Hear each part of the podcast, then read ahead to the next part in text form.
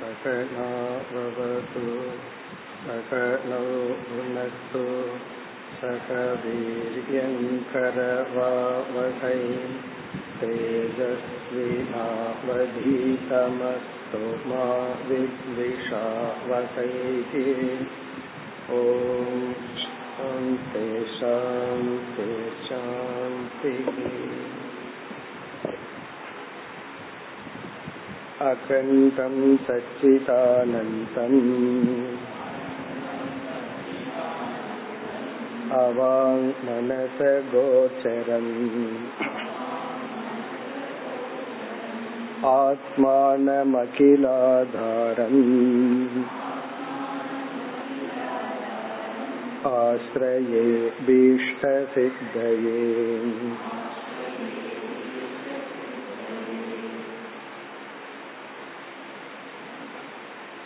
பக்கம் 185 160வது பகுதி. தத்ரது கங்கா கோஷயோஹோ ஆதார ஆதேய பாவம் லக்ஷணஸ்ய வாக்யார்த்தஸ்ய அசேஷதோ விருத்தத்வாத் வாக்யார்த்தம் அசேஷதக பரித்யஜ்ய சத் சம்பந்தி தீரலக்ஷணாயாதாம் யுக்தத்வாத் ஜகல்லக்ஷணா சங்கச்சதே.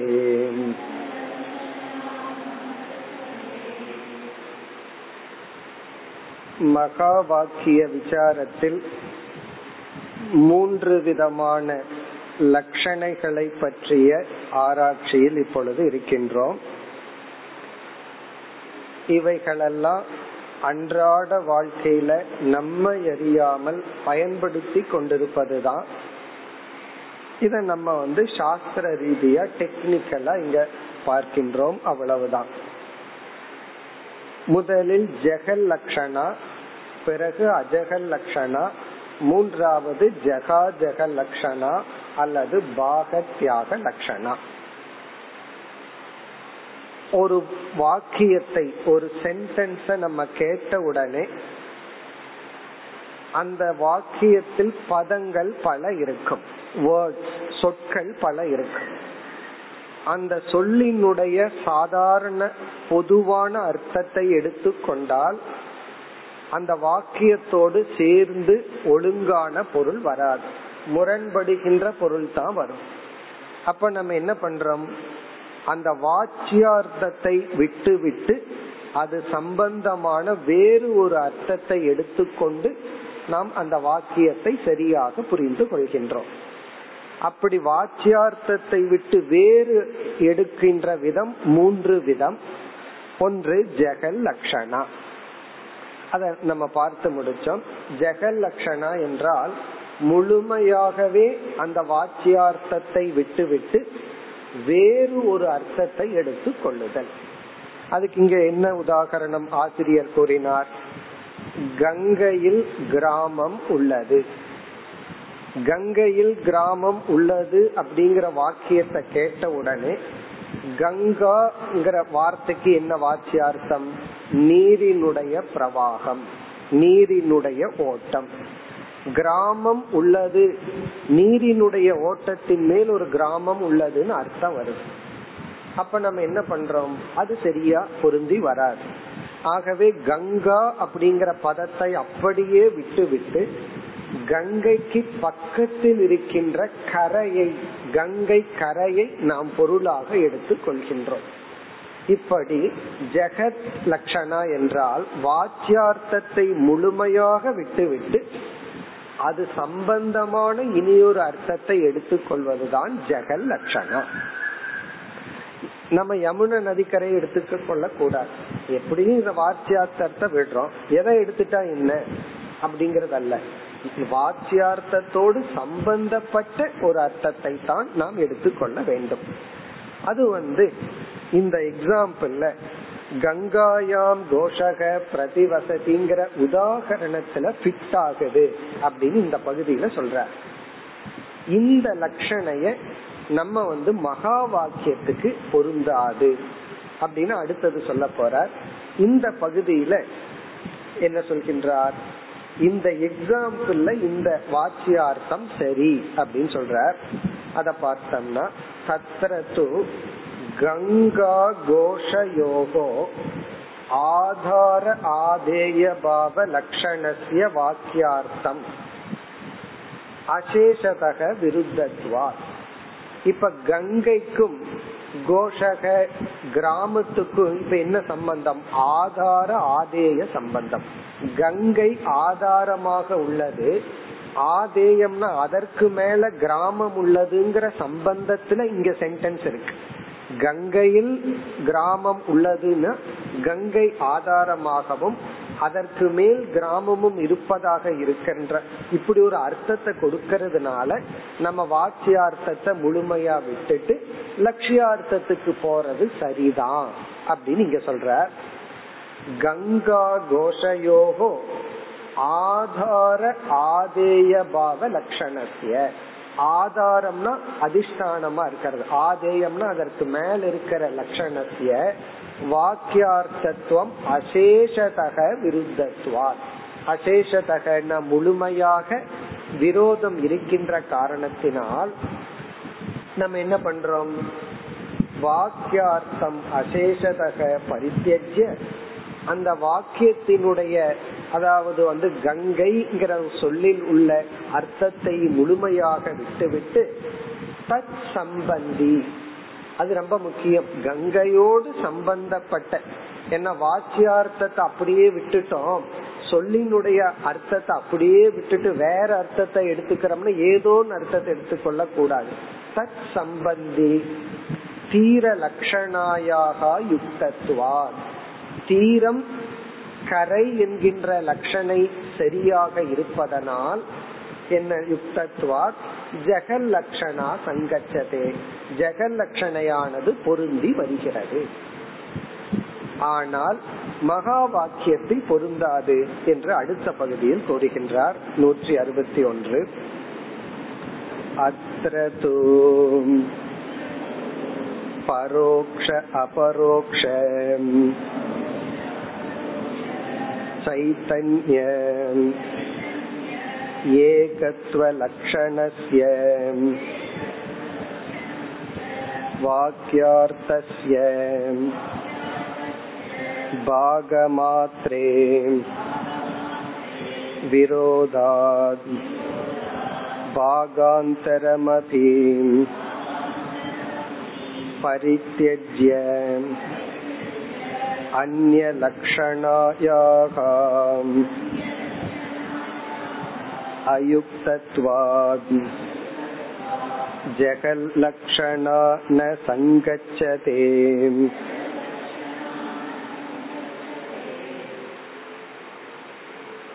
இங்கு ஆசிரியர் என்ன சொல்கின்றார், தது துவம் அசி என்கின்ற மகா வாக்கியம், இந்த மாதிரி எல்லாம் பல லட்சணைகளை பார்க்கும் போது நம்ம மீண்டும் மீண்டும் இந்த மகா வாக்கியத்தை எடுத்துட்டு விசாரம் பண்ற வாய்ப்பு கிடைக்குது, அவ்வளவுதான். அதனால என்ன ஆகும்னா இந்த தத்பதமும் தொம்பதமும் நல்லா பதியும். ஒரு முறை பாகத்து இதுதான் ஆன்சர்னு சொல்லிட்டு போறதை விட ஆன்சர் இல்லாததெல்லாம் பூர்வபக்ஷத்தை போட்டு விளக்கம் பண்றதுனால அதுல நம்ம மனனம் பண்ண முடியுது. ஆகவே இதெல்லாம் ஒரு விதமான மனன கிரந்தம். இப்ப நம்ம மீண்டும் மகா வாக்கியத்தை எடுத்துக்கிறோம். தது துவம் அசி, இந்த மகா வாக்கியத்துல துவம்ங்கிற சொல்லுக்குள்ள என்னென்ன இருக்கு, உண்மையான ஆதாரமான சத்தியமான சைத்தன்யமும், பிறகு இந்த உடலும் உடலில் பிரதிபிம்பிக்கின்ற சைத்தன்யமும் உள்ளது. தது என்ற சொல்லுல ஈஸ்வரனை குறிக்கிற சொல்லுல என்ன இருக்கு, பிரம்ம சைத்தன்யமும் ஆதார சைத்தன்யமும், பிறகு இந்த பிரபஞ்சம் அனைத்தும் மாயையும் அதற்குள் இருக்கின்ற ஒரு உணர்வு தத்துவமும் சமஷ்டி சிதாபாசம், அவனைத்தான் விராட், ஈஸ்வரன், ஹிரண்ய கர்ப்பன் இப்படி எல்லாம் சொல்றோம். இதுவும் இருக்கு. இப்ப நம்ம ஏன் ஐக்கியமாக மாட்டேங்குது? ஐக்கியமாகாததுக்கு காரணம் ஜீவன்கிற வார்த்தையை குறிக்கின்ற தொம்பதத்துக்குள்ளேயும் தத்பதத்துக்குள்ளேயும் காமன் ஃபேக்டர் இருக்கு. சைத்தன்யம் இங்கேயும் ஆதார சைத்தன்யம் சத்திய சைத்தன்யம் இருக்கு, அங்கேயும் சத்திய சைத்தன்யம் இருக்கு. இருந்தாலும் இந்த இடிக்குதுன்னு சொல்லுவோமே, ஏன் சேர மாட்டேங்குது? இங்க உபாதி ஒண்ணு சின்ன அல்பமா இருக்கு, அங்க உபாதி பெருசா இருக்கு. இங்க வெஷ்டி, அங்க சமஷ்டி. இப்ப இந்த நிலையில தான் நம்ம என்ன சொல்றோம், துவம் ததுங்கிறதுல நம்ம சைத்தன்யத்தை வச்சுட்டு ஒரு பகுதியை மட்டும் விட்டுறணும். அதான் பாகத்தியாக லட்சணை. ஜீவனுடைய உபாதியையும் ஈஸ்வரனுடைய உபாதியையும் மாயையும் அதற்குள்ள இருக்கிற சைத்தன்யத்தையும் விட்டுட்டு அந்த சைத்தன்யம் இந்த சைத்தன்யத்தை மட்டும் எடுத்துட்டா ஐக்கியம் அப்படின்னு சொல்றோம். அதுல நான் முழு மாம்பழம் சாப்பிட்டேங்கிற இடத்துல நம்ம என்ன பண்றோம், சாப்பிடக்கூடிய பகுதியை மட்டும் எடுத்துட்டு சாப்பிட முடியாத கொட்டையை விட்டு புரிஞ்சுக்கிற மாதிரி. ஒருத்தர் நான் முழு மாம்பழம் சாப்பிட்டேன்னு சொன்னா கொட்டையும் சாப்பிட்டேன்னா கேட்போம். அதே போல ஜீவனும் ஈஸ்வரனும் ஐக்கியம் சொன்ன உடனே காமன் ஃபேக்டரை மட்டும் எடுத்துட்டு முரண்படுறத விடுற லட்சணைய நம்ம எடுத்துக்கணும். இந்த ஜெகல் லட்சணைய நம்ம ஏன் எடுத்துக்க முடியாது? ஜெகல் லட்சணையில என்ன நடக்குது, வாச்சியார்த்தத்தை முழுமையா விட்டாகணும். அப்படி முழுமையா விடும்போது ஜீவனையே 100% விட்டா ஜீவனிடத்தில் இருக்கிற தேவையில்லாத அம்சத்தோட தேவையான அம்சமும் சேர்ந்து போகும். இப்ப தலையில கட்டின்னு டாக்டர் கிட்ட போனா நான் தலையவே எடுத்துட்டுமான்னு கேட்டா எப்படி இருக்குன்னா, கட்டிய மட்டும்தான் எடுக்கணும், தலையும் சேர்ந்து எடுக்க கூடாது. அதே போல ஜீவனுடைய ஆத்ம அம்சத்தை வச்சிருக்கணுமே. இங்க ஜெகல் லட்சணம் எடுத்துட்டோம்னா முழு ஜீவனுக்குள்ள இருக்கிற அந்த ஆத்மாவும் போயிரும். போனதுக்கு அப்புறம் நீங்க எந்த அர்த்தத்தை எடுத்துட்டாலும் அந்த ஈஸ்வரனோட ஐக்கியமாக, அந்த ஐக்கியமாகிறதுக்கு ஒரே பாசிபிலிட்டி ஈஸ்வரனிடத்தில் இருக்கிற சைத்தன்யம் நம்ம கிட்ட இருக்கிற சைத்தன்யம் தான் ஐக்கியமாகணும். ஆகவே ஜெகல் லட்சணா பொருந்தாது. அது ஜெகல் லட்சணையே எடுக்க வேண்டாம், அஜகல் லட்சணையே எடுக்க வேண்டாம். டைரக்டா பாகத்தியாக லட்சணையை சொல்லிட்டு போனா வேலை முடிஞ்சது. இருந்தாலும் இங்க ஆசிரியர் என்ன பண்றார், கொஞ்சம் புத்தியை ஷார்பன் பண்ணணும், கூர்மப்படுத்தணும்ங்கிறதுக்காக ஜெகல் லட்சணை எப்படி பொருந்தாது, இனி அடுத்தது உடனே பாகத்தியாகத்துக்கு வர மாட்டார், அஜகல் லட்சணை எப்படி பொருந்தாது, ஆனா அந்த எக்ஸாம்பிள் எப்படி பொருந்தும், ஆகவே பாகத்தியாக லட்சணைக்கு வரணும். இதெல்லாம் எதற்குனா நம்ம புத்தியை கொஞ்சம் கூர்மப்படுத்துறதுக்கு. மீண்டும் மீண்டும் இப்படி சிந்திக்கும் போது அந்த மகா வாக்கியம் நமக்கு ஃபெமிலியர் ஆகுது. அதுக்குள்ள இருக்கிற இந்த மூணு தத்துவம் இருக்கு. ஜீவ விஷயத்துல நம்ம ஆரம்பத்துல கீதையில எல்லாம் ஆத்மா அனாத்மா விவேகம்னு பாக்கிறோம். இந்த அனாத்மாவத்தான் நம்ம உடல்னு சொல்றோம், ஈஸ்வரனுடத்துல பிரபஞ்ச விவேகம்னு சொல்றோம். அந்த பிரபஞ்சமும் அதற்குள் இருக்கிற சேதன தத்துவம், அதுவும் ரிஃப்ளெக்டட் கான்சியஸ்னஸ் சொல்றோம். இதெல்லாம் விருத்த அம்சம். இப்ப இந்த இடத்துல என்ன சொல்ற, ஜீவனை முழுமையா நம்ம விட்டுட்டு வேற எந்த நீங்க அர்த்தத்தை எடுத்துட்டாலும் ஈஸ்வரனோட ஐக்கியமாகாது. ஏன்னா ஐக்கியத்துக்கு பாசிபிலிட்டியான சைத்தன்யத்தையும் சேர்ந்து நம்ம விட்டுறோம். அதத்தான் இங்க ஆசிரியர் கூறுகின்றார்.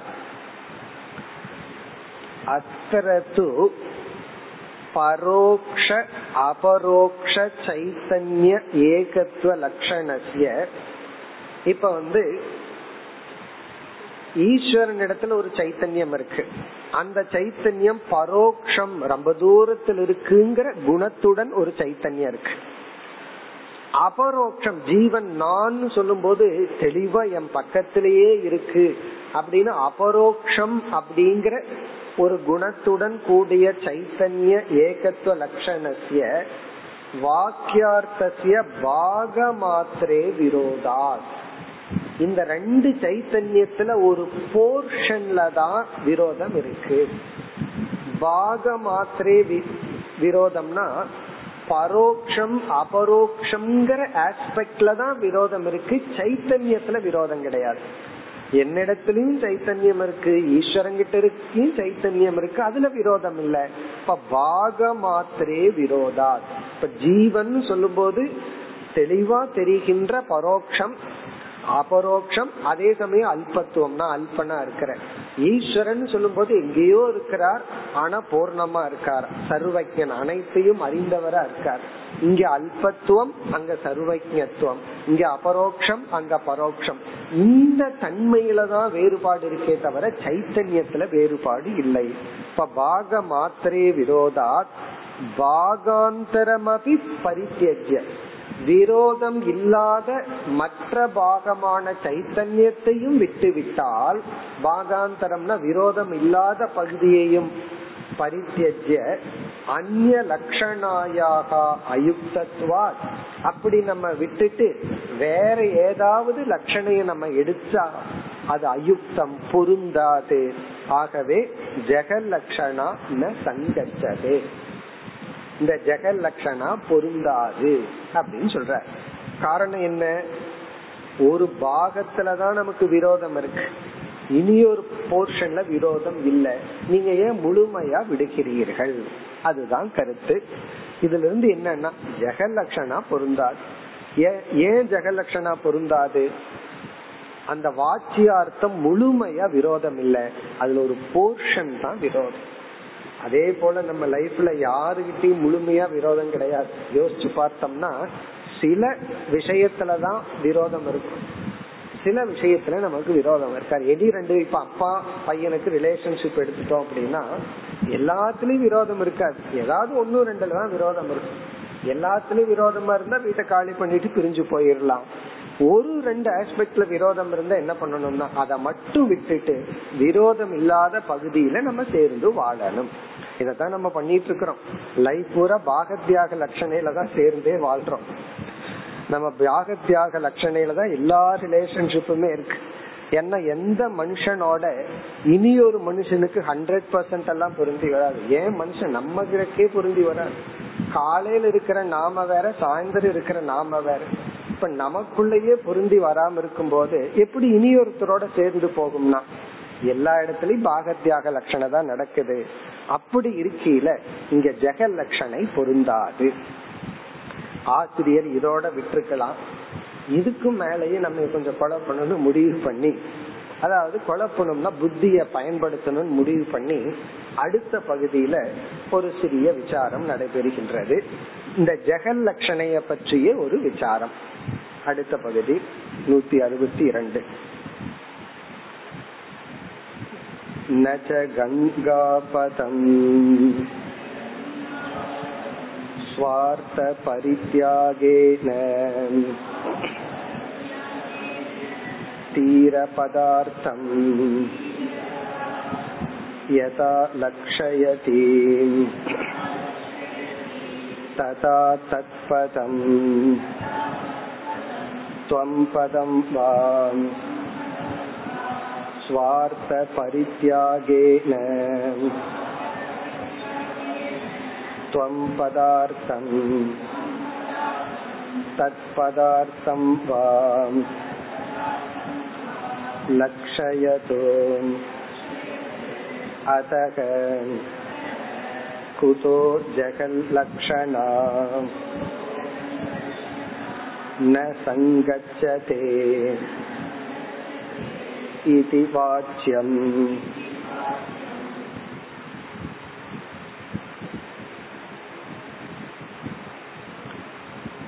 இந்த பகுதியெல்லாம் ஜஸ்ட் ஒரு மனனம். இது புரிஞ்சா சந்தோஷம், புரியலனா அதை விட சந்தோஷம்.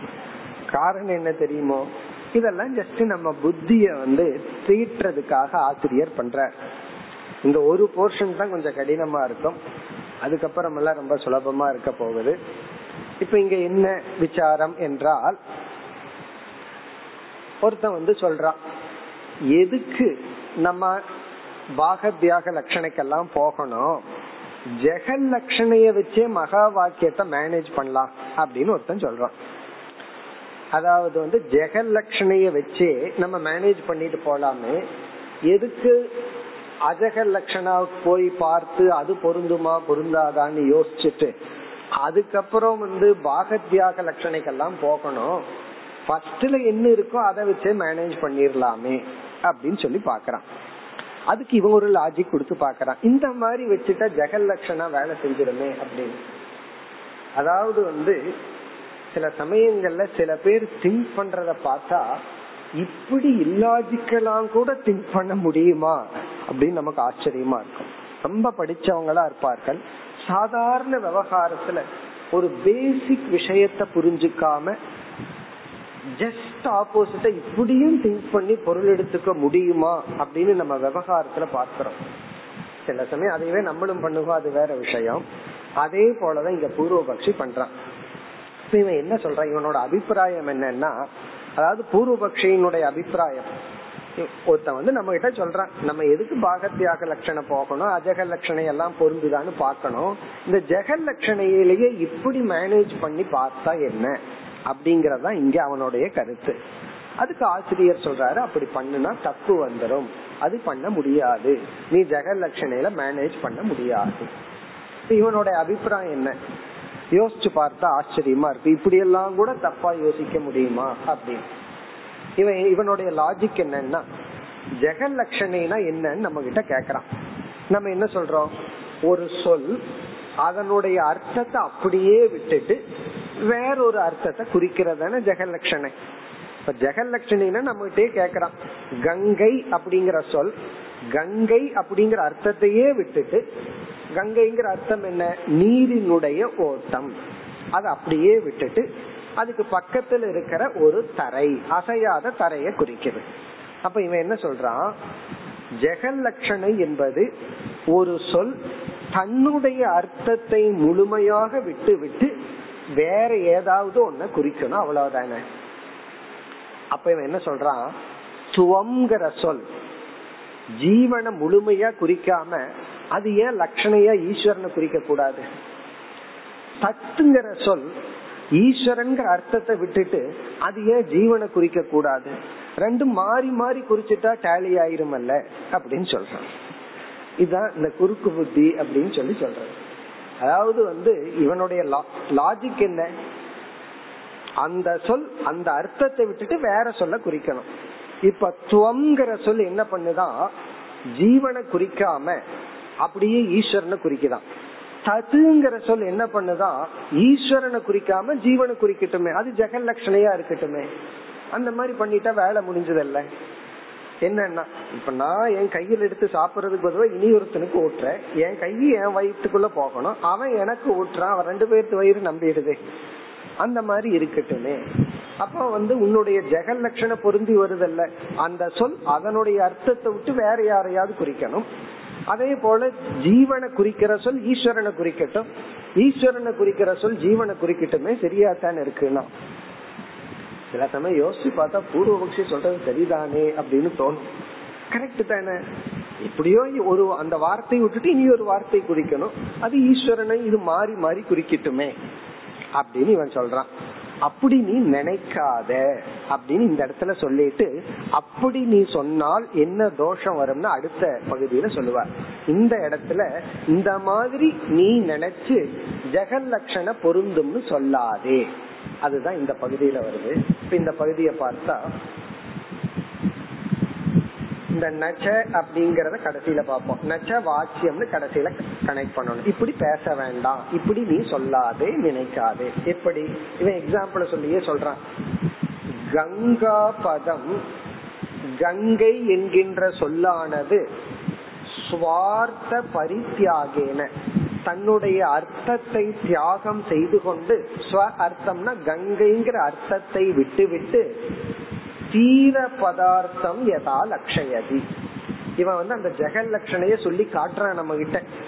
கங்கை என்ற சொல் தன்னுடைய உண்மையான அர்த்தத்தை விட்டு விட்டு தீரம், தீரம்னா கரை என்ற ஒரு பதார்த்தத்தை எப்படி காட்டுகிறதோ, யதா லட்சயதி எப்படி காட்டுதோ. அப்படின்னா ஜெகல் லட்சணைங்கிறது என்ன, அந்த சொல் அந்த அர்த்தத்தை விட்டுட்டு வேற சொல்ல குறிக்கணும். அது போல ததா அவ்விதம் தத் பதம் துவம் பதம் வா தத் என்ற சொல்லும் துவம் என்ற சொல்லும் ஜெகலட்சணைய போல சுவார்த்த பரித்யாகேன தன்னுடைய அர்த்தத்தை தியாகம் செய்வதன் மூலம் துவம் பதார்த்தம் தத் பதார்த்தம் வா லட்சயது. இங்க எந்த ஆர்டர்ல போட்டிருக்காருன்னா தத் பதம் துவம் பதார்த்தம் லட்சயது அப்படி கனெக்ட் பண்ணணும். தது என்ற சொல் துவம் பதார்த்தமான ஜீவனை குறிக்கட்டும். ததுங்கிறது ஈஸ்வரன், தன்னுடைய அர்த்தத்தை விட்டுட்டு ஜீவனை குறிக்கட்டும். அடுத்தது துவம் பதார்த்தம் தத் பதார்த்தம் லட்சயது. துவம் என்கின்ற ஜீவபதம் ஜீவன்கிற அர்த்தத்தை விட்டுட்டு ஈஸ்வரனை குறிக்கட்டும். சரியா போச்சே, டேலி ஆகுது. அதக குதக ஜெகலட்சணான சங்கச்சதே, அதக ஆகவே என்ன காரணத்தினால் குதக ஜெகலட்சணா ந சங்கச்சதே ஜெகலட்சணா பொருந்தாது என்று நீங்கள் சொல்கிறீர்கள் அப்படின்னு நம்ம பார்த்து கேட்கிறோம். சித்தாந்திய பார்த்து ஒரு கேள்வி கேட்பவன், கேள்வி கேட்பவனை தான் பூர்வபக்ஷிங்கிறோம், சந்தேகப்படுறவன பூர்வபக்ஷிங்கிறோம். இந்த மாதிரி ஒரு சந்தேகப்படுறவன் என்னைய பார்த்து கேட்கிறான் ஜெகலட்சணா ந சங்கச்சதை ஏன் பொருந்தாது. இவ்விதம் அங்க நச்சன் இருக்கல, அதை எடுத்து இங்க போடும். நச்ச வாச்சியம் இவ்விதம் நீ நினைக்காத, இவ்விதம் நீ பேசாதே. அதாவது நம்மளே என்ன சொல்றோம், அவனுடைய கருத்தை சொல்லி இப்படி நீ சொல்லாத. சந்தேகம் புரிஞ்சதோ? சந்தேகமே புரியலன்னா அப்புறம் பதிலே புரியாது. சந்தேகம் நல்லா புரிஞ்சிடணும், என்ன டவுட்ங்கிறது நமக்கு புரிஞ்சிடணும். இந்த மாதிரி நீ சந்தேகப்படாதே. சந்தேகமே புரியலைன்னா பதிலுக்கு தூங்கி எழுந்திரிச்சிடலாம். ஆனா சந்தேகம் இதுதான். இதெல்லாம் எதற்கு? நான் ஜஸ்ட் புத்திய கொஞ்சம் ஷார்பன் பண்ணிக்கிறதா. இனி ஆசிரியர் பதில் சொல்ல போறார். இப்ப சந்தேகம் என்ன? ஜெகலட்சணைங்கிறது தன்னுடைய வார்த்தை தன்னுடைய அர்த்தத்தை விட்டுட்டு ஏதோ ஒண்ணு குறிக்கணும். அதுதான் என்றால் ததுங்கிற ஜீவனை குறிக்கிற சொல் ஜி, ஈஸ்வரனை குறிக்கிற சொல் ஈஸ்வரனை விட்டுட்டு ஜீவனை குறிக்கட்டும், ஜீவனை குறிக்கிற சொல் ஜீவனை விட்டுட்டு ஈஸ்வரனை குறிக்கட்டும். அப்ப ரெண்டுக்கு சரியா போகுதே. இனி அதுக்கு பதில் சொல்றார். அப்படி ஏன் சொல்லக்கூடாது என்றால் அதுக்கு பதில் வருகின்றது அடுத்த பகுதியில். தத்ர தீரபத அஸ்ரவணேன ததர்த்த அப்ரதீதௌ லக்ஷணயா தத் பிரதீதி அபேக்ஷாயாம் அபி தத்வம் பதயோகோ ஸ்ரூயமானத்வேன ததர்த்த பிரதீதௌ லக்ஷணயா புனக அந்யதர பதேன அந்யதர பதார்த்த பிரதீதி அபேக்ஷாம் அபாவாத். பதில் மிக எளிமையான பதில். இந்த மாதிரி சமயங்கள்ல பூர்வ பக்ஷிய கேட்ட உடனே சரிதானே, இதுக்கு என்ன பதில்னே நமக்கு தோணும். ஆசிரியர் ரொம்ப எளிமையா பதில் சொல்றார்.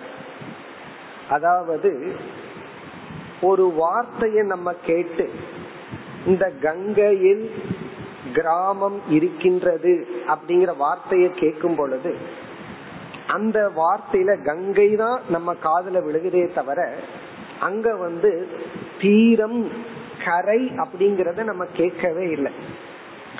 அதனாலதான் நம்ம ஜெகலட்சணைன்னு ஒண்ணு பண்ணி கரைன்னு ஒரு அர்த்தத்தை எடுத்துக்க வேண்டியது இருக்கு.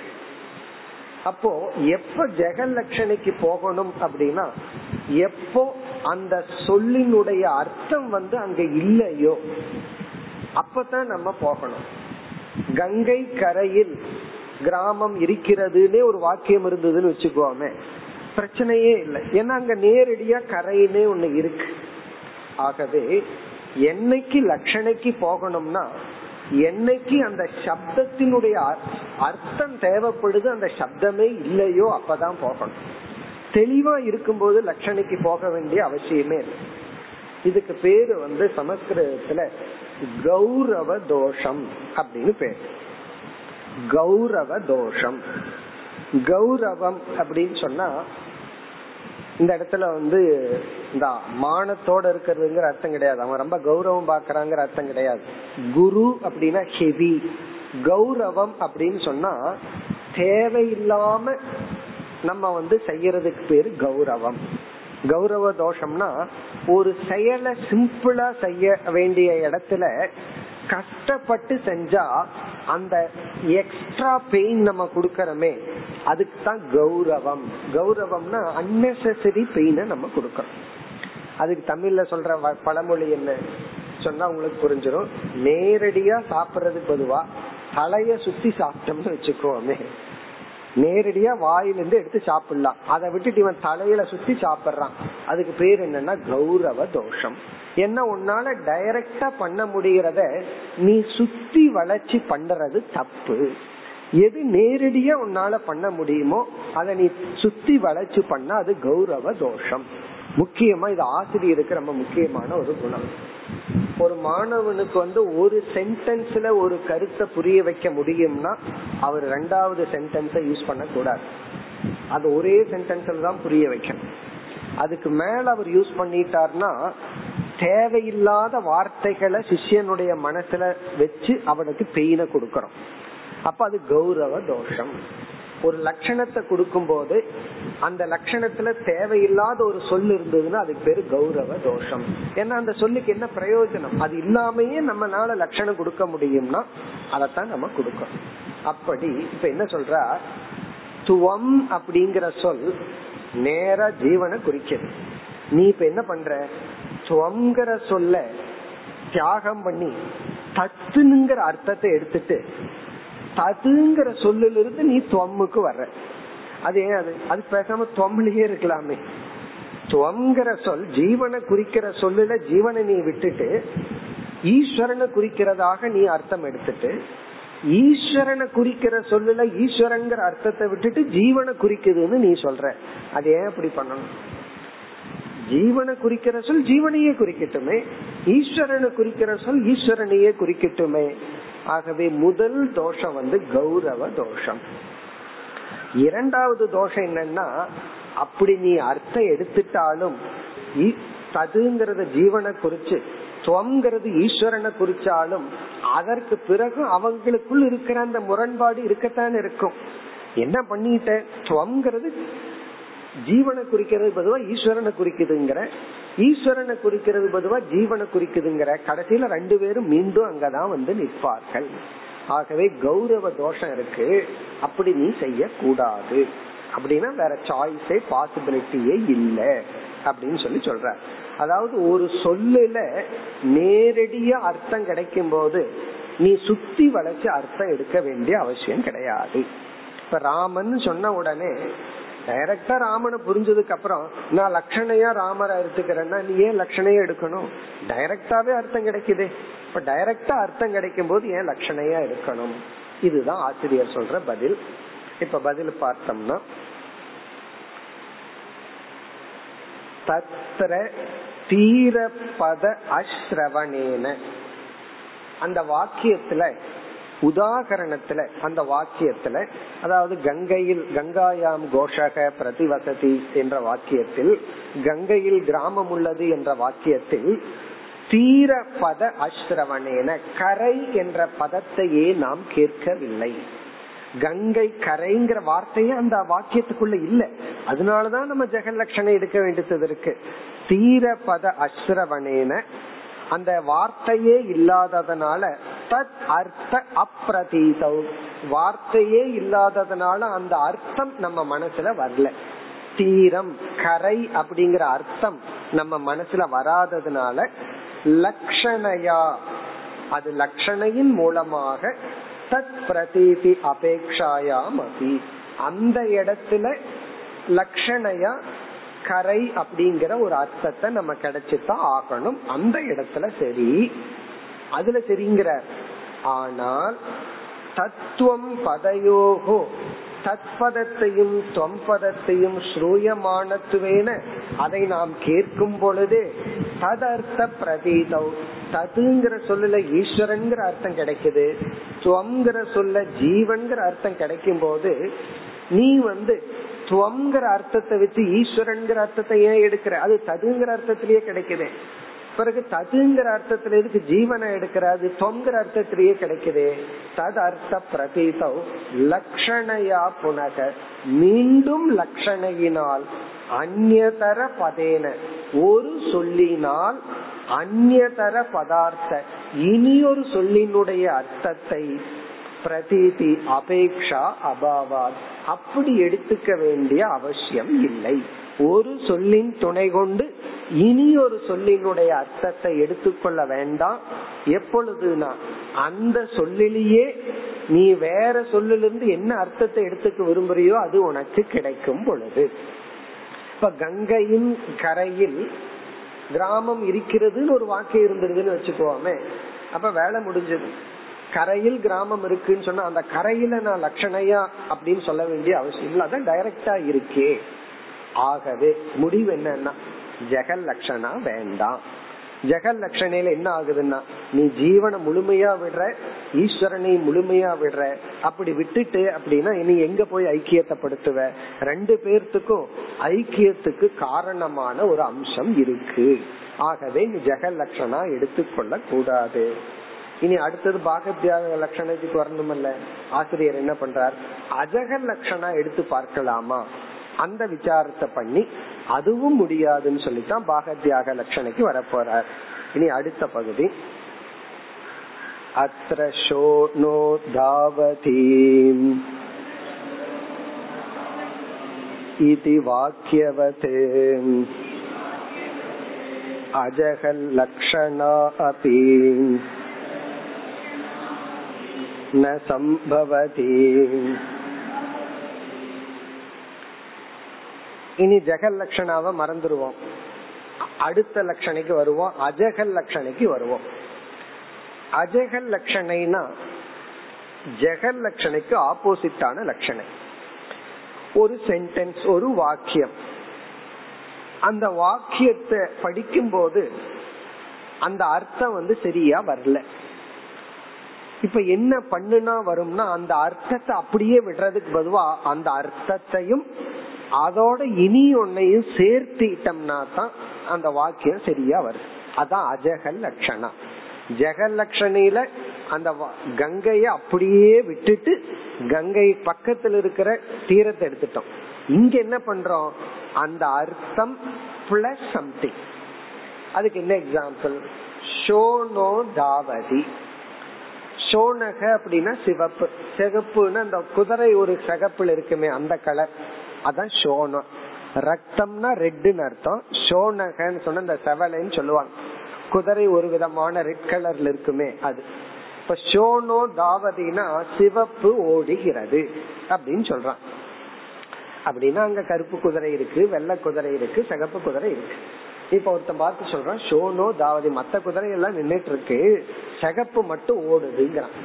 இப்ப இவன் பாக்குறான், பார்த்துட்டு சிவப்பு ஓடுதுன்னா சிவப்பு எப்படி ஓட முடியும்? சிவப்பு அப்படிங்கிறது ஒரு பதார்த்தத்திடம் இருக்கின்ற குணம், ஒரு ஆப்ஜெக்ட்ல இருக்கிற ஒரு தன்மை, அது ஓடாது. அப்ப என்ன புரிஞ்சுக்கிறான், சிவப்பு பிளஸ் சிவப்புடன் கூடிய குதிரை.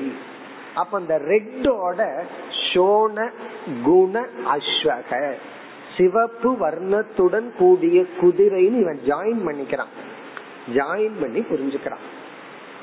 தண்ணீர் கொண்டு வா அப்படின்னு சொல்றோம், அவரு கிளாஸ கொண்டு வர்ற. நம்ம சொன்னா நான் தண்ணி தானே கொண்டு வர சொன்னேன், டம்ளர் எது கொண்டு வர்றேன்னா அப்ப நம்ம என்ன புரிஞ்சுக்கிறோம், அப்பா தண்ணி தான் கொண்டு வர சொன்னேன். ஆனா அந்த தண்ணியை கொண்டு வரணும்னா அதுக்கு இருக்கிற கண்டெய்னரும் சேர்ந்துதான் வரும், வெறும் தண்ணியை மட்டும் அப்படி வராது. அப்ப அந்த கண்டெய்னரும் சேர்ந்துதான் வரும். நீ வேணா பாகத்யாக லட்சணம் பண்ணு, டம்ளார குடிக்காம அல்லது டம்ளார சாப்பிடாம, எக்ஸப்ட் கோன் ஐஸ்கிரீமா இருந்தா மட்டும் அதையும் சாப்பிடுவோம். நீ இது என்ன பண்ணுனா பாகத்யாக லட்சணம் பண்ணு. அப்படின்னா வெறும் தண்ணியை மட்டும் குடிச்சிட்டு டம்ளார என்கிட்ட குடுத்துரு. இப்ப நான் ஒரு இவன் கொண்டு வர்றது தண்ணிய கொண்டு வான்னு நம்ம சொல்லும் போது அவன் என்ன பண்ணிருக்கான், அஜகல் லட்சணம் எடுத்திருக்கான். தண்ணியை மட்டும் கொண்டு வரக்கூடாது, கண்டெய்னரோட கொண்டு வரணும். இவர் என்ன பண்ணிருக்கார், பாகத்தியாக லட்சணம் பண்ற, தண்ணிய மட்டும் குடிச்சிட்டு அந்த கண்டெய்னரை திருப்பி கொடுத்துற. இது டெய்லி நடக்கிறது தான். அதே போல சோனோ தாவதிங்கிறத போல இந்த இடத்துல பொருந்தாது. ஏன் பொருந்தாதுன்னா உங்களுக்கே நல்லா தெரிஞ்சிடும். இந்த இடத்துல ஜீவன் இருக்கா, இங்க ஈஸ்வரன் இருக்கா. ஏற்கனவே ரெண்டு பேர்த்துக்குள்ள முரண்பாடு இருக்கு. இனி வேற ஏதாவது அர்த்தத்தையும் ஜீவன் இடத்துல சேர்த்து ஈஸ்வரன் இடத்துல சேர்த்துனா எச்சா முரண்பாடு தானே வரும். ஏன்னா ஜீவன்கிற சொல்லுல ஜீவன்கிறதுக்கு என்னென்னலாம் அர்த்தம் இருக்கோ அதோட இனி ஒரு எக்ஸ்ட்ரா அர்த்தத்தையும் ஆட் பண்ணி, ஈஸ்வரங்கிற இடத்துல இனி ஒரு எக்ஸ்ட்ரா அர்த்தத்தையும் ஆட் பண்ணி பார்த்தோம்னா அது எப்படி டேலியாகும்? டேலியாகாது. ஏன்னா ஏற்கனவே விருத்த அம்சம் கொஞ்சம் இருக்கேன். நீ என்னதான் மறுபடியும் ஒரு காமன் ஃபேக்டரை போட்டாலும் அந்த முரண்பாடு இருக்கத்தானே இருக்கு. ஆகவே இந்த அஜக லட்சணையும் வராது. அப்ப என்ன பாசிபிலிட்டினா, ஜீவன் ஈஸ்வரன் இடத்துல ரெண்டு பேருக்குள்ள காமன் ஃபேக்டரான சைத்தன்யம், உடலுக்கு ஆதாரமா இருக்கிற நித்திய சைத்தன்யம், உலகத்துக்கு ஆதாரமா இருக்கிற பிரம்ம சைத்தன்யத்தை எடுத்துட்டு உலகத்தையும் உடலையும் நம்ம விட்டுறணும். அப்படி விடுறதுக்கு பேரு பாகத்யாக லட்சணை. இதுதான் பொருந்தும், இதுவும் இங்க பொருந்தாது. இப்ப முதல்ல சொல்லிட்டார் ஷோனோதாவதிங்கிற அஜக லட்சணை பொருந்தாது. நீ அடுத்த பகுதியில் என்ன சொல்றார், எக்ஸாம்பிள்ல பொருந்தும் ஆனா மகா வாக்கியத்துல பொருந்தாதுன்னு சொல்ற. அது நமக்கு தெரிஞ்சதுதான். நீ அடுத்த பகுதியில உதாகரணத்துல எப்படி பொருந்தும், பிறகு எப்படி மகா வாக்கியத்துல பொருந்தாது, அதை அடுத்த 2 பகுதியில் கோருகின்றார். தத்ர ஷோண குண கமன லக்ஷணஸ்ய வாக்யார்த்தஸ்ய விருத்தத்வாத் தத் அபரித்யாகேன தத் ஆஶ்ரயம் அஸ்வாதி லக்ஷணயாம் தத் விரோத பரிகார சம்பவாத் அஜகல் லக்ஷணாம் சம்பவதி. எளிமையான பகுதி. உதாகரணத்துல அஜக லட்சணா எப்படி சம்பவிக்கும் அத சொல்ற. அதை நம்ம ஏற்கனவே பார்த்துட்டோம். தத்ர சென்ற பகுதியில் கூறியபடி ஷோண குண, குணம்னா குவாலிட்டி, சிவப்பு என்கின்ற குணம் கமன லட்சணத்திய ஓடுதல் என்கின்ற ஒரு செயல் சிவப்புங்கிற குணத்துக்கு நடக்காது. சிகப்புங்கிறது ஓடாது. கமன லட்சணத்திய வாக்கியார்த்தஸ்ய விருத்தத்வாத், சிவப்பு ஓடுகிறதுங்கிற இடத்துல ஓடுதல் என்பது சிவப்பு குணம் செய்கிறதுங்கிறது சரிப்பட்டு வராத காரணத்தினால் விருத்தத்வாத் தத் அபரித்யாகேன, தத் அபரித்யாகம்னா சிவப்புங்கிற குணத்தை விட்டு விடாமல், அபரித்யாகம் அந்த சிவப்பை விட்டு விடாம, தத் ஆஶ்ரய சிவப்பு சார்ந்து இருக்கின்ற அஸ்வாதி குதிரை முதலிய, அது குதிரையா இருக்கலாம், நாயா இருக்கலாம், அல்லது ரெட் கலர்ல என்னென்ன அனிமல் எல்லாம் இருக்குமோ அது எந்த அனிமல் வேணாலும் இருக்கலாம். அஸ்வாதி அஸ்வ முதலிய லட்சணையா, அத லட்சணையாக எடுத்து தத் விரோத பரிகார, அப்படி லட்சணையா எடுக்கும் பொழுது அந்த விரோதத்தினுடைய பரிகாரமானது சம்பவார், அந்த விரோதத்துக்கு பரிகாரம் சம்பவிப்பதனால் அஜக லட்சணா சம்பவதி. இந்த எக்ஸாம்பிள்ல அஜக லட்சணா சம்பவிக்கும், ஆனால் மகா வாக்கியத்துல சம்பவிக்காது. அதை நம்ம ஏற்கனவே பார்த்துட்டோம். ஏற்கனவே ரெண்டு பேர் விரோதியா உட்கார்ந்துட்டு இருக்கான். இனி மறுபடியும் எக்ஸ்ட்ரா ஏதாவது சேர்த்தனா எப்படி இருக்கும்னா, நம்ம லைஃப்ல இதெல்லாம் இம்பார்ட்டன்ட். ரெண்டு பேரும் ஆர்கியூ பண்ணிட்டு இருக்கும் போது ஒரு கருத்துல விரோதமா இருக்கும் போது எக்ஸ்ட்ரா சேர்த்து விட்டா எப்படி இருக்கும்னா, ஏற்கனவே விரோதமா இருக்காங்க, இங்கேயும் ஒரு எக்ஸ்ட்ராவை சேர்த்து விட்டு அங்கேயும் ஒரு எக்ஸ்ட்ரா சேர்த்துனா என்ன ஆகும்னா, எக்ஸ்ட்ராவை சேர்த்த முடியாது, இருக்கிறதா ரிமூவ் பண்ணி ஆகணும். ஆகவே மகா வாக்கியத்துல பொருந்தாது என்று சொல்கின்றார். அத்ரது பரோக்ஷத்வ அபரோக்ஷத்வாதி விசிஷ்ட சைதன்யம் ஏகத்வஸ்ய வாக்யார்த்தஸ்ய விருத்தத்வான் தத் அபரித்யாகேன தத் சம்பந்தினக யஸ்ய கஸ்யசித் அர்த்தஸ்ய லக்ஷிதத்வே அபி தத் விரோத பரிஹார அசம்பவாத் அஜகல் லக்ஷணாம் ந சம்பவத்யேவ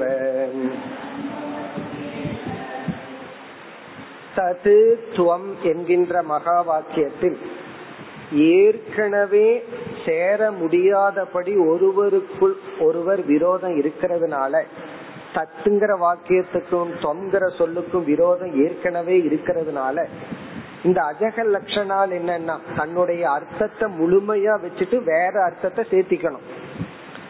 அப்படி இருக்கையில தன் அர்த்தத்தையும் வச்சுக்கணும் வேற அர்த்தத்தையும் சேர்த்திக்கணும்.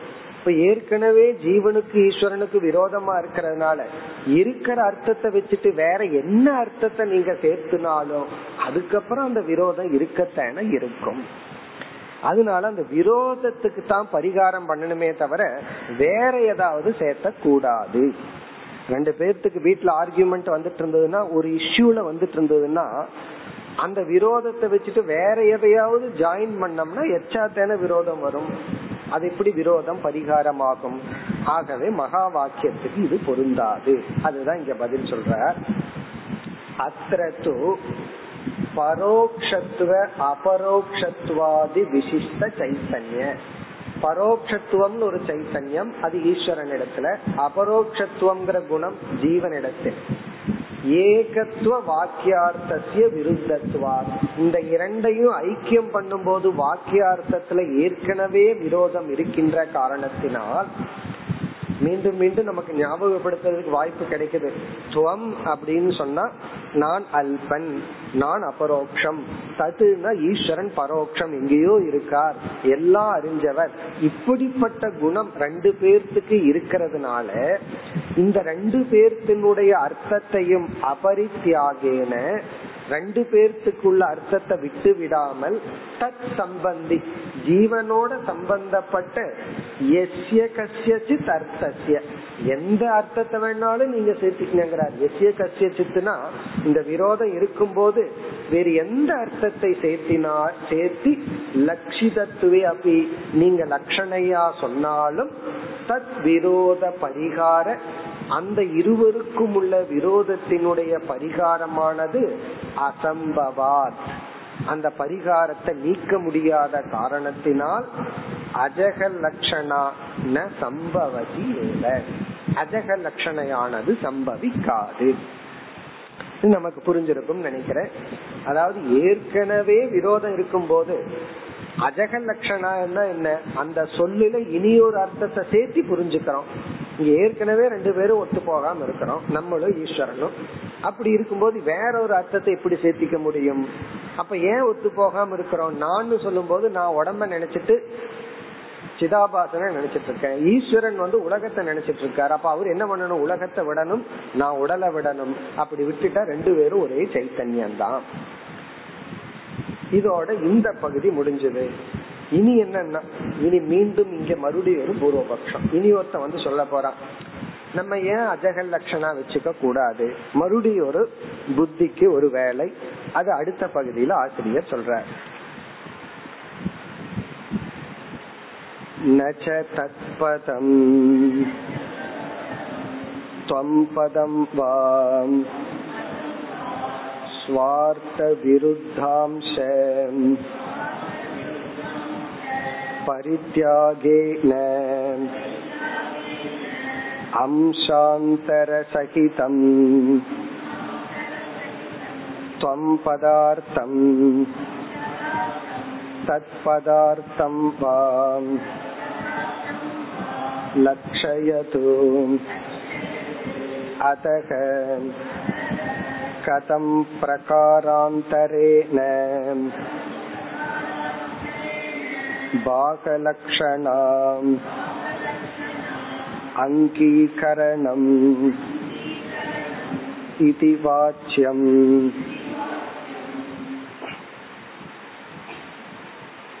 இங்க மீண்டும் ஒரு சந்தேகம், எப்படி அஜகல் லட்சணாவை ஒருத்தன் பிடிச்சிட்டு இதுலயே மேனேஜ் பண்ணலான்னு சொன்னானோ அதே போல ஜெகல் லட்சணாவை பிடிச்சிட்டு இதுலயே மேனேஜ் பண்ணான்னு சொன்னானோ அதே போல ஒருத்தன் அஜகல் லட்சணாவை பிடிச்சிட்டு இதுலயே நம்ம மேனேஜ் பண்ணி பார்க்கலாமே அப்படின்னு இவன் ஒரு தப்பான லாஜிக்கல் திங்கிங்.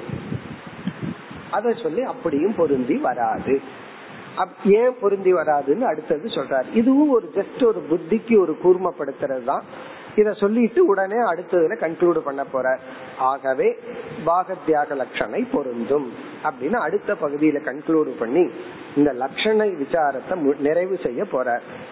சோ இது லட்சணையில வர்ற கடைசி பூர்வபக்ஷம். இங்க என்ன சொல்ற, இங்கேயும் யோசிச்சு பார்த்தோம்னா எப்படி இப்படி எல்லாம் அவனால யோசிக்க முடியும்னு தோணும். ஆனா கொஞ்சம் புத்தியில ஒரு கோளாறு வந்ததுன்னா எப்படி வேணாலும் யோசிக்கலாம் அப்படின்னு நமக்கு தோணும். இப்ப இவன் என்ன சொல்றான், தத்பதம் துவம் பதம் வா. இந்த தத்பதம் என்ன பண்ணுது, துவம் பதம் என்ன பண்ணுது, ஒரு போர்ஷனை கொஞ்சம் விட்டுட்டு அடுத்ததுல போய் சேர்ந்துக்குதுன்னு சொல்றான். இத நம்ம படிச்சோம்னாவே புரியும். தத்பதம் துவம் பதம் வா ஸ்வார்த்த விருத்த அம்ச பரித்யாகேன அம்சாந்தரம் சகிதம் துவம் பதார்த்தம் தத் பதார்த்தம் வா லக்ஷயது. இவனோட மூளையை நம்ம என்ன சொல்றது, இவன் என்ன சொல்றான், துவம் அப்படிங்கிற ஜீவன் குறிக்கிற பதம் தன்னுடைய விருத்த அம்சத்தை விட்டுட்டு முழுமையா ஈஸ்வரனோட போய் சேர்ந்துக்கிட்டோம். ஈஸ்வரனை குறிக்கிற பதம் தன்னுடைய விரோதத்தை விட்டுட்டு ஜீவனோட போய் கலந்துக்கிட்டோம். அப்படி கலந்துட்டு அப்ப என்ன ஆகுது, துவம்ங்கிறதுல எதையோ ஆட் பண்ணணுமல்ல, ஈஸ்வரனை ஆட் பண்ணிக்கிறோம், தன்னுடைய ஒரு சின்ன பகுதியை மட்டும் விட்டுறோம். தத்துல ஜீவனை போய் ஆட் பண்ணிக்கிறோம். ஜெகலட்சணையில என்ன, அதோட இனி ஒன்ன சேர்த்திக்கணும் அவ்வளவுதானே. நான் துவம்ங்கிறதுல என்ன சொல்றேன், ஈஸ்வரனை கொண்டு வந்து சேர்த்திக்க சொல்றேங்கிறான். தத்துல என்ன சொல்றேன், ஜீவனை வந்து சேர்த்திக்கங்கிற. அப்படி சேரும் போது விரோதம் இருக்கேன்னா கொஞ்சம் விரோதத்தை விட்டுட்டு வந்துருவோம். இந்த அட்ஜஸ்ட் பண்ணிக்கலாம்னு சொல்றோம்ல, அதான் இந்த ஜீவன் என்ன பண்றான், தன்னுடைய சின்ன அம்சத்தை விட்டுட்டு ஈஸ்வரனோட போய் சேர்ந்துக்கிட்டோம். அப்ப துவம் அப்படிங்கும் போது ஈஸ்வரன்ங்கிற அர்த்தம். எப்படின்னா தன்னிடத்தில் இருக்கிற முரண்பாட்டை விட்டுட்டு இவன் ஈஸ்வரன் கிட்ட போய் சேர்ந்துக்கிறான்.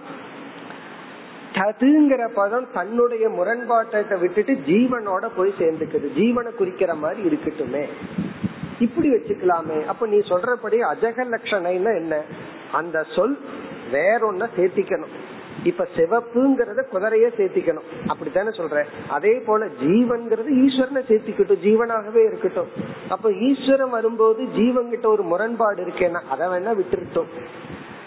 அதே போல ஜீவன் கிட்ட ஈஸ்வரன் வந்து சேர்ந்துக்கிட்டுமே, ஈஸ்வரன் கிட்ட ஜீவன் வந்து சேர்ந்துக்கிட்டுமேன்னா அப்ப ஈஸ்வரன் கிட்ட இருக்க முரண்பாட்டை விட்டுட்டு இது வந்து ஜாயின் ஆயிக்கட்டும்.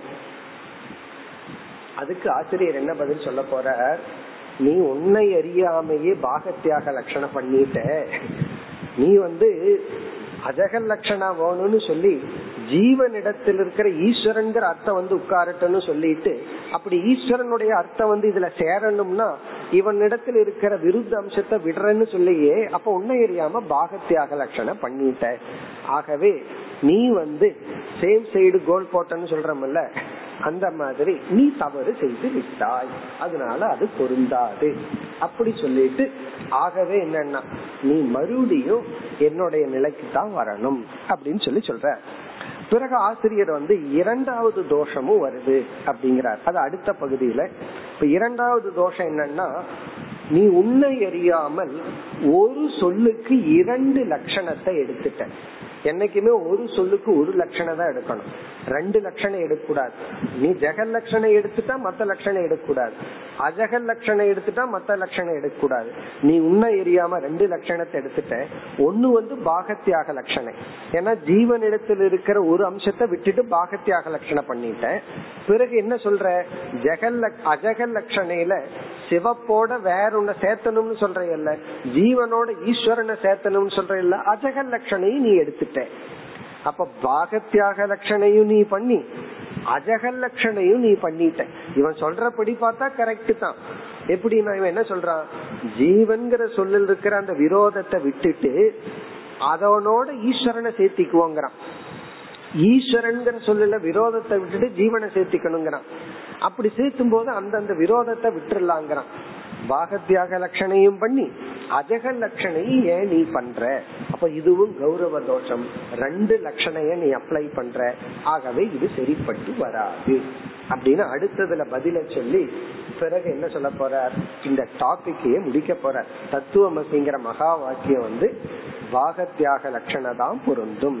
அதுக்கு மீண்டும் அந்த சோயம் தேவதத்தக அந்த எக்ஸாம்பிள் இல்லைன்னா மாம்பழத்தை சாப்பிடுற எக்ஸாம்பிள வச்சுக்கணும். ஒரு பகுதியை விரோதமான பகுதியை விட்டுருவோம், விரோதம் இல்லாத பகுதியை எடுத்துக்குவோம். நம்ம பாகத்யாக லட்சணம் பண்ணாதான் சேர்ந்தே வாழ முடியும். ஒரு குடும்பத்துல சேர்ந்து வாழணும்னா பாகத்யாக லட்சணம் தான் பண்ணணும். விரோதமான அம்சத்தை விட்டுருவோம், காம்ப்ரமைஸ் பண்ணிக்குவோம், விரோதம் இல்லாத அம்சத்துல சேர்ந்து வாழுவோம். அதே போல ஜீவனாகிய நானும் ஈஸ்வரனும் ஐக்கியமாகணும்னா பாகத்யாக லட்சணம் பண்ணணும். எனக்குள்ள இருக்க அந்த லட்சணம் பண்றதுதான் தவமே. என்ன லட்சணம்னா விசாரத்துல அங்க லட்சணம் நம்ம என்ன பண்ணி ஆகணும்னா இந்த சரீரத்தில் இருக்கிற அபிமானத்தை விட்டாகணும். பிறகு வந்து இந்த ஜெகத்தில் இருக்கிற அபிமானத்தை விடணும். ஜெகத்து உண்மைன்னு நினைச்சிட்டு இருக்கிற வரைக்கும் தானே ஈஸ்வரன் காரணம். ஜெகத்தில் இருக்கிற அபிமானத்தை விட்டு ஜெகத்தை பொய்யாக்கணும், சரீரத்தில் இருக்கிற அபிமானத்தை விட்டு சரீரத்தை பொய்யாக்கணும். ஜெகத்தும் சரீரமும் பொய்யாயிட்டா ஜெகத்துக்கு ஆதாரமா மாறாத ஒரு தத்துவமும் உடலுக்கு ஆதாரமா மாறாத ஒரு தத்துவமும் இருக்கு. அதன் அடிப்படையில ஐக்கியம். வெறும் மகா வாக்கியம் தத்துவமசின்னா நம்ம மறந்துருப்போம். இந்த மாதிரி எல்லாம் ட்ரில் பண்றதுனாலதான் நமக்கு அப்படியே அந்த மகா வாக்கியம் மனசுல பதியும். அடுத்த பகுதியில் இந்த விசாரத்தை முடிக்க போகின்றார். அடுத்த வகுப்பில் தொடர்போம். ஓம் பூர்ணமத் பூர்ணமிதம் பூர்ணாத் பூர்ணமுதச்யதே பூர்ணஸ்ய பூர்ணமாதாய பூர்ணமேவாவசிஷ்யதே. ஓம் சாந்தி சாந்தி சாந்தி.